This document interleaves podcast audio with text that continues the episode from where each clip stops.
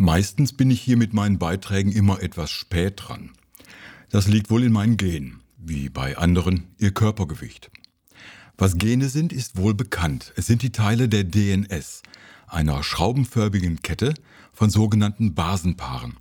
Vier gibt es davon. Darin ist alles kodiert, wie wir so zusammengebaut werden, von der Haarfarbe bis zur Schuhgröße. Sie sind die Bausteine unseres gesamten Lebens. Unsere Gene bestimmen, wie wir aussehen, was für Fähigkeiten wir haben und wer wir eigentlich sind. Wer glaubt, wir wissen schon alles über unsere DNA, der irrt sich. Denn tatsächlich gibt es in der Forschung noch große Wissenslücken. So dachte man in den 80er Jahren, wenn man diese DNS nur komplett verstehen würde, wüsste man mehr über Erbkrankheiten und menschliche Eigenschaften. So begann es das Human Genome Project, das Human-Genom-Projekt HGP. Das war am 14. September 1990, also noch gar nicht so lange her. Geleitet wurde das HGP zuerst von James Watson, einem der Entdecker der DNA-Struktur. Am Projekt nahmen zu Beginn über 1000 Wissenschaftler in 40 Ländern teil. Ziel war die Sequenzierung, also die Reihenfolge der Basenpaare des menschlichen Genoms bis 2005. 1992 veröffentlichte das Projekt Genkarten für zwei Chromosomen. Insgesamt haben wir 46 Chromosomen. Das ist kein gewöhnlicher USB-Stick. Er kommt von einem kleinen Unternehmen namens Nomi und enthält den gesamten genetischen Code eines Menschen. Alle sechs Milliarden Buchstaben. Ihre DNA macht sie einzigartig. Sie bestimmt das Wachstum im Mutterleib und ihr Aussehen. Bisher hatten nur wenige Menschen die Chance, ihr gesamtes Genom zu sehen und zu versuchen, es zu verstehen.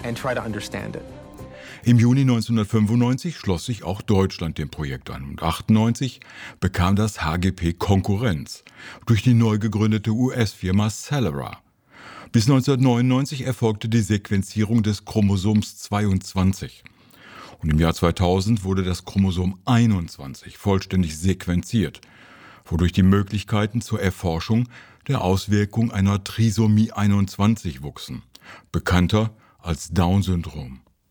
Das HGP fand einen vorläufigen Höhepunkt, als im Februar 2001 beide Forschungsunternehmen die Sequenzierung des menschlichen Genoms verkündeten, die in den Medien häufig Entschlüsselung genannt wurde. Tatsächlich erfasst wurden bis dahin nur 83 Prozent des Genoms.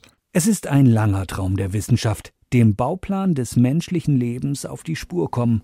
Zwei Jahre dauert das Wettrennen um die vollständige Entschlüsselung des menschlichen Erbguts. Und dies nur von 23 der 46 Chromosomen normaler menschlicher Zellen. 2003 wurde die Fertigstellung im Rahmen der angelegten Maßstäbe verkündet. Das Deutsche Human-Genom-Projekt beendete im Juni 2004 seine Aktivitäten. Und seit Mai 2021 gilt das menschliche Genom als vollständig entschlüsselt. Es umfasst 19.969 Gene. Zu Beginn wurden eigentlich mindestens 100.000 Gene erwartet, um alle Merkmale des menschlichen Körpers kodieren zu können. Würde man nun diese Basenpaare als Buchstabenpaare ausdrucken, würden sie rund 100 Bücher mit 1000 Seiten in der kleinstmöglichen Schriftgröße füllen. Dieses Buch ist das Ergebnis der Sequenzierung des menschlichen Genoms. Ein großer Erfolg im Jahr 2000, aber dennoch bloß eine langweilige Sammlung der Buchstaben A, T, C und G. Und zwar eine sehr, sehr lange. Mit dem Projekt Encode wollen wir den Buchstaben Leben einhauchen, denn schließlich bedeuten sie ja etwas. Encode soll uns ermöglichen, diese Buchstaben zu verstehen. Was hat es gebracht? Eher wenig.